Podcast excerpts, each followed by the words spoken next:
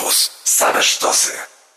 Audycja realizowana w ramach projektu Aktywny Student Warszawskiego Instytutu Bankowości we współpracy z Ministerstwem Nauki i Szkolnictwa Wyższego. Trzy grosze o ekonomii. Piotr Topuliński, dzień dobry. W studiu gość Michał Polak, dyrektor do spraw edukacyjnych Warszawskiego Instytutu Bankowości. Dzień dobry, cześć. Dzień dobry. E, Będziemy rozmawiali o portfelu studenta, który być może jest wypchany coraz większą ilością pieniędzy, ale życie jest coraz droższe. E, My ten portfel otwieramy co roku, bo też co roku badacie e, studentów i zastanawiam się, co wam kolejne badanie przynosi. Pewną jakąś taką perspektywę, że student już nie jest takim stereotypowym, biednym, głodującym człowiekiem, a może jednak wychodzi na to, że nic się nie zmienia. Y, Na pewno już nie jest y, tak jak, y, tak jak powiedziałeś, to znaczy dzisiejszy polski student to jest przede wszystkim osoba aktywna, osoba, która podróżuje po świecie, osoba, która zna języki obce, osoba, która korzysta z usług bankowych aktywnie, osoba, która tak naprawdę ma bardzo otwarte, otwartą głowę na, na, na, nowinki y, technologiczne, także pod tym kątem na pewno jest to już taki, można powiedzieć, student 2.0, jeżeli można tak powiedzieć, e, co, co, co- zauważamy. E, na- Natomiast to, co na pewno w tym roku jest charakterystyczne, biorąc pod uwagę, że ten raport e, wydajemy już po raz czwarty, po raz pierwszy w 2016 roku, no to według na naszych tegorocznych e, prognoz, e, no te koszty studiowania takie, takiego przeciętnego e, e, studenta w Polsce e, rosną, rosną. Od 2016 roku w skali miesiąca to jest tak naprawdę ponad 500 zł wzrost e, wydatków. I to mówimy o takich rzeczach podstawowych. Bo uczelnia wzrasta, bo uczelnie rosną ze swoim czesnym? Czy tu chodzi o koszty mieszkania, o Ja- koszty biletu? Ja myślę, że przede wszystkim to są tak zwane koszty życia, tak? czyli koszty, Okej. koszty wynajmu. My i tak w tym, tak, tym swoim tak zwanym uśrednionym rachunku, który w tym roku wynosi e, 2122 zł, e, mm, ujmujemy tak naprawdę te takie minimalne koszty, tak? bo tutaj y, na przykład jest ujęty y, koszt pokoju w akademiku, a nie koszt wynajmu na przykład pokoju w ramach mieszkania wynajmowanego w dużym mieście akademickim. E, Tak samo no, do- dodajemy tutaj koszty e, studiów niestacjonarnych, gdzie tak naprawdę też wiemy, że w przypadku studiów stacjonarnych no, tych opłat przynajmniej w, w teorii nie ma, natomiast w praktyce to też są e, koszty związane z, mm, nie wiem, z zakupem podręczników, jednak cały czas to się zdarza, że na niektórych kierunkach taki zakup e, podręczników trzeba, trzeba dokonać e, czy, czy koszty kserówek różnego rodzaju, no to wszystko gdzieś tam ujmujemy bardzo szczegółowo. Y, No i tutaj wniosek taki podstawowy jest, y, że to rośnie.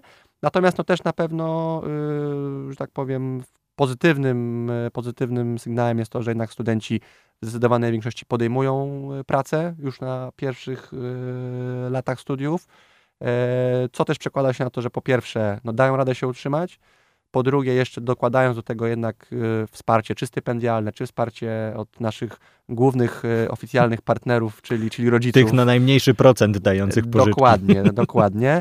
E, No to nawet, że tak powiem, co notujemy z dużą, z dużą radością i jakby nadzieją na przyszłość, udaje im się odłożyć trochę pieniędzy.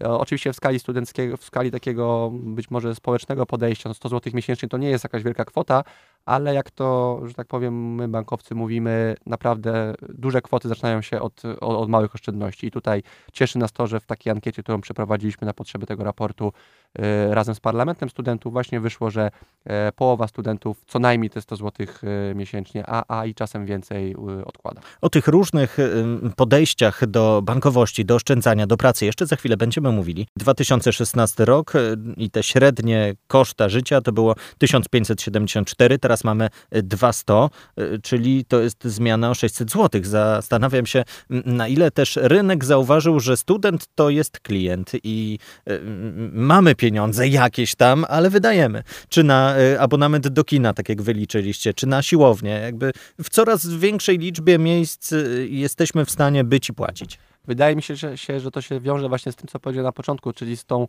aktywnością studencką, która zarówno ją rozumiemy jako, jak nazwijmy to, y, y, chęć do takiego działalności pozauczelnianej, ale również jako po prostu bycie aktywnym człowiekiem, tak? Czyli właśnie korzystanie z siłowni, e, z rozrywki, z, e, z różnego rodzaju jakichś zajęć sportowych, dodatkowych, nauki języków obcych. To wszystko studenci, zwłaszcza w dużych ośrodkach akademickich, e, robią, robią aktywnie.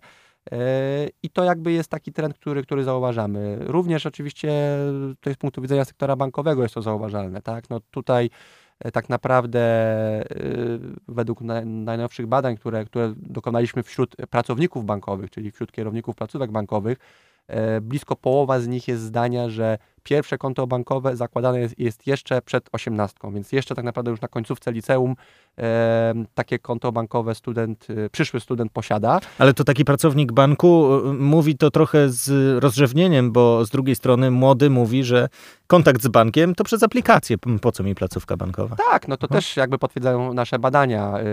O ile się nie mylę i tu będę się posiłkował notatkami, aplikacja bankowa to dla 76% y, polskich y, y, studentów absolutnie tak zwany must have.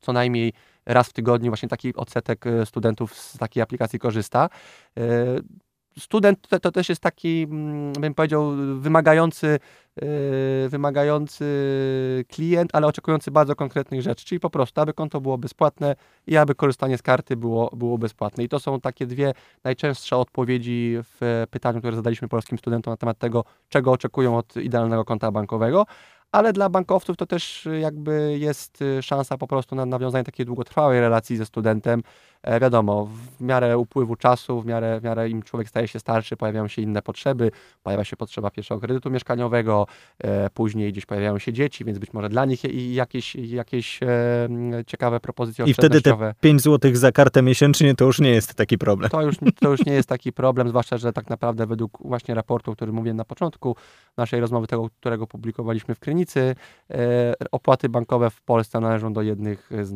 najniższych w Europie i to też jakby jest potwierdzone danymi, także pod tym kątem też te 5 zł nawet w skali miesiąca nie robi takiego problemu, skoro na przykład jesteśmy w stanie wydać, nie wiem, 10 czy 15 zł na Spotify'a albo na, na Netflixa. Tak? Oczywiście. Także, także... E, e, zacznijmy od wątku mm, mieszkaniowego jeszcze. Przejdźmy do wątku mieszkaniowego jeszcze. 40% studentów mieszka z rodzicami. I dopiero 38% z nas odpowiada w, w, waszych sądach, że mieszka z kimś, wynajmuje mieszkanie.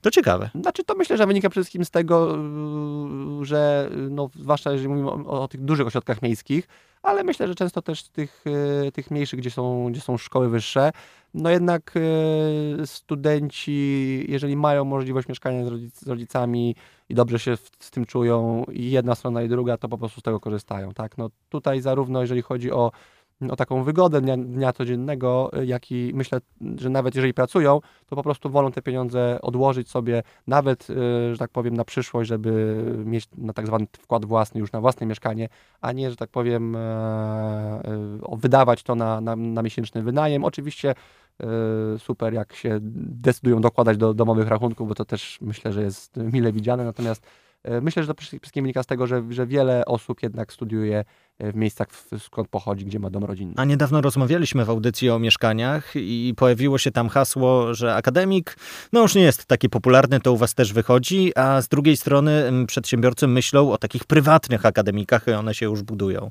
Tak, one się budują. No, to na pewno jest gdzieś tam odpowiedź e, na to, że po prostu ta podaż akademików w stosunku do malejącej, ale wciąż ponadmilionowej rzeszy studentów jest, jest po prostu nie, nie, niewystarczająca i tutaj być może takie właśnie propozycje, aby, aby budować e, takie akademiki prywatne, e, które będą gdzieś tam cenowo bardziej konkurencyjne w stosunku na przykład do mieszkań, bo tutaj tak jak wynika z naszego raportu, z przywołanych e, danych, no koszt na przykład najmu trzypokojowego E, mieszkania w Warszawie, to już dzisiaj jest ponad 2200 e, zł, taki średni, więc... I to więc, jeszcze, żeby miały dobre warunki lokalowe, warunki, prawda? Student jest e, może nie jakoś bardzo wymagający, no ale jednak też, jeżeli już nie decyduje się na mieszkanie w akademiku, to też by chciał, aby, aby było to blisko uczelni, aby mm, się nie rozpadało. Aby się nie rozpadało, aby mieszkanie było wyposażone w internet, w, w telewizję i tak dalej.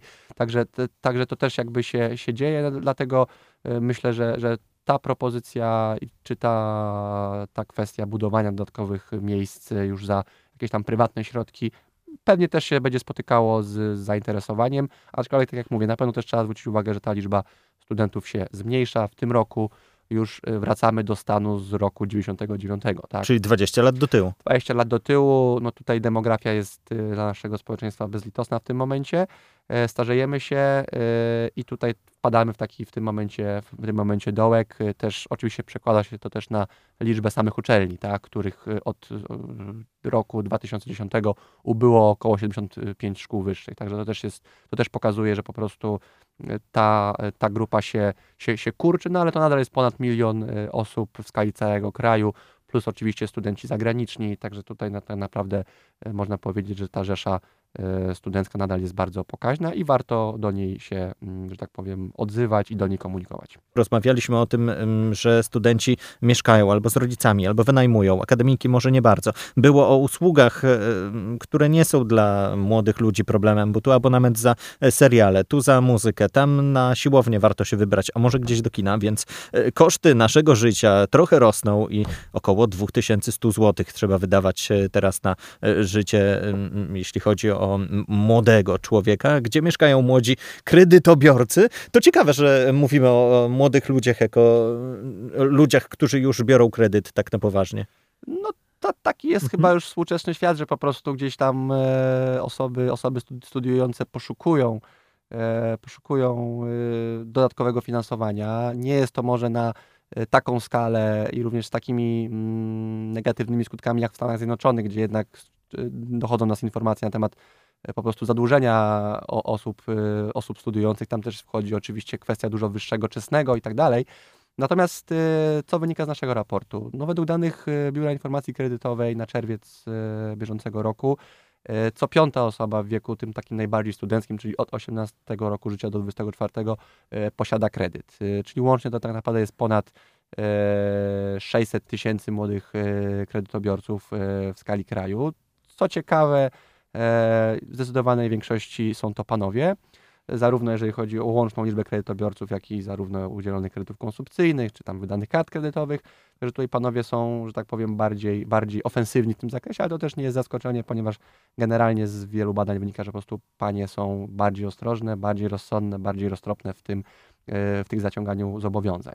E, to, co że tak powiem, jest charakterystyczne, pyta, e, pytając o, o, to, dlaczego jest to takie popularne wśród młodych ludzi. No przede wszystkim to, że no coraz częściej spotykamy się z tym, że, że młody człowiek stwierdza, że kupi sobie mm, telefon na przykład na raty, e, czy, te, czy telewizor. E, to też jakby się z tym wiąże, że właśnie to znajduje odzwierciedlenie w tych w tych danych. A to przy okazji jest też budowanie jakiejś e, historii kredytowej pozytywnej, prawda? Tak, e, pod warunkiem, że ten kredyt jest spłacany. tak? Oczywiście. I, I, do tego właśnie bardzo zawsze też zachęcamy, czy realizując nasze programy edukacji ekonomicznej, że warto ten tak zwany scoring kredytowy, czyli mówiąc wprost ocenę punktową naszej wiarygodności w, w banku budować. Natomiast no, też y, przestrzegamy przed takim, y, nazwijmy to, zadłużaniem się bezrefleksyjnym. Tak? Niestety E, tutaj często widać taką e, młodzieńczą fantazję e, w tym właśnie, w tym właśnie zaciąganiu zobowiązań, ponieważ obecnie mniej więcej około 10% tych młodych kredytobiorców odnotowuje opóźnienia w spłatach powyżej tak naprawdę 90 dni, czyli, czyli, czyli to już jest gdzieś tam taki dzwonek alarmowy, który, który z jednej strony no warto, aby, aby osoby młode myślały i bardzo rozsądnie podchodziły do wszelkiego rodzaju zaciągania zobowiązań finansowych, a z drugiej też no, uzasadnia i, i potwierdza konieczność szerokiej edukacji finansowej w tym zakresie, ponieważ naprawdę e, wszystko jest dla ludzi, kredyty również, ale warto pamiętać o tym, aby, aby jednak e, zaciągając te, te zobowiązania, mieć z tyłu głowy to, y, na co nas faktycznie stać. E, to jeszcze na koniec hasło, które wydaje mi się y, y, przestało się pojawiać tak często, to znaczy kredyt studencki. Chyba, że ja o tym nie słyszę, a jednak młodzi ten kredyt studencki na tych trochę innych warunkach biorą. Tak, kredyty, kredyty studenckie, jak to my zawsze z lekkim uśmiechem e, w, mówimy w sektorze bankowym, to są najlepsze kredyty na, na rynku, ponieważ koszt pieniądza tam jest bardzo, bardzo mały i tutaj oprocentowanie jest e, tak naprawdę iluzoryczne. E, jest możliwość odłożenia spłaty tego kredytu. W przypadku nawet, nawet bardzo dobrych wyników w nauce może być nawet część tego kapitału albo nawet cały umorzony. Także to wszystko jakby stwarza, stwarza, stwarza możliwość, zwłaszcza dla osób, nazwijmy to o niższym statusie materialnym. Tak? Tutaj przypominamy, że E, maksymalna wysokość miesięcznego dochodu na osobę w rodzinie e, uprawniająca do otrzymania takiego kredytu w tym roku akademickim, który, który nam się za kilka dni rozpoczyna, wynosi 2,5 tysiąca złotych netto, tak? Ale jest to naprawdę dla osób, e, dla osób tych e, z mniejszymi możliwościami finansowymi, wydaje mi się bardzo, bardzo dobra, e, bardzo dobra okazja i też jakby budująca wiarygodność kredytową, tak? A, a kwoty, które potem należy, należy spłacać są naprawdę takie, które, które uwzględniając y, dochody są, są do udźwignięcia. I są do udźwignięcia. Y, zachęcamy do lektury waszego raportu, tym bardziej, że to nie są tylko suche dane, które pokazują, jak to się zmienia na przestrzeni lat. Choć kto lubi liczby, to myślę, że znajdzie wiele tutaj ciekawych y, informacji dotyczących tego, jak płacimy, czy inwestujemy, czy oszczędzamy, jak się zachowujemy na rynku pracy.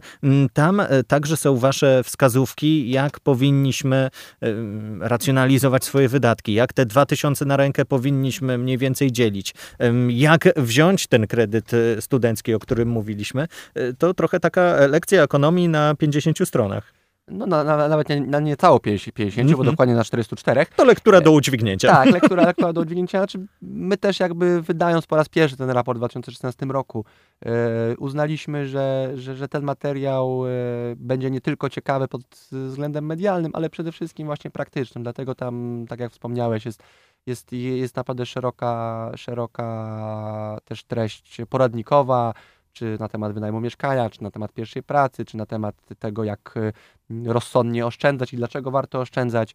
E, dlatego wydaje mi się, że zwłaszcza dla osób, które, które teraz mają, są przed tym takim chyba największym skokiem e, w życiu, czyli między szkołą średnią a studiami, e, myślę, że, że taki poradnik, taki raport warto, żeby przeczytali, bo tutaj staramy się zarówno językowo, jak i, jak i treściowo dopasować faktycznie do tego, co, y, co, co przed nimi w najbliższych miesiącach, latach i, i gorąco zachęcamy do tego, żeby się z tym materiałem zapoznać. My również będziemy go dystrybuować na, na uczelniach. To gdzie w internecie, jeśli ktoś chce już teraz, a zachęcam?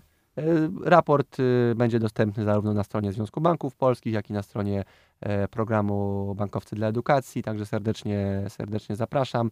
I mam nadzieję, że, że tutaj e, będzie wiele, wiele ciekawych treści, zarówno tych poradnikowych, jak i również tych pokazujących jak to z tym e, życiem studenta w Polsce jest. Będzie dużo łatwiej, jeśli przeczytacie tych 40 parę stron. Michał Polak, dyrektor do spraw projektów edukacyjnych Warszawskiego Instytutu Bankowości. Dzięki za to spotkanie. Dziękuję i wszystkiego dobrego dla wszystkich studentek i studentów z okazji Nowego Roku, aby, że tak powiem, E, ten rok przebiegł szybko, ale też efektywnie, zarówno dla Waszej wiedzy, jak i Waszych e, różnego rodzaju aktywności pozastudenckich. Słyszymy się za tydzień. Piotr Topoliński, a kto przegapił fragment naszej rozmowy albo poprzednie audycje, zachęcam do wysłuchania trzech groszy o ekonomii. Na Spotify wystarczy wpisać tytuł audycji i gotowe. Portfel studenta można otwierać przez cały tydzień. Do usłyszenia. Audycja realizowana w ramach projektu Aktywny Student Warszawskiego Instytutu Bankowości we współpracy z Ministerstwem Nauki i Szkolnictwa Wyższego. Trzy grosze o ekonomii.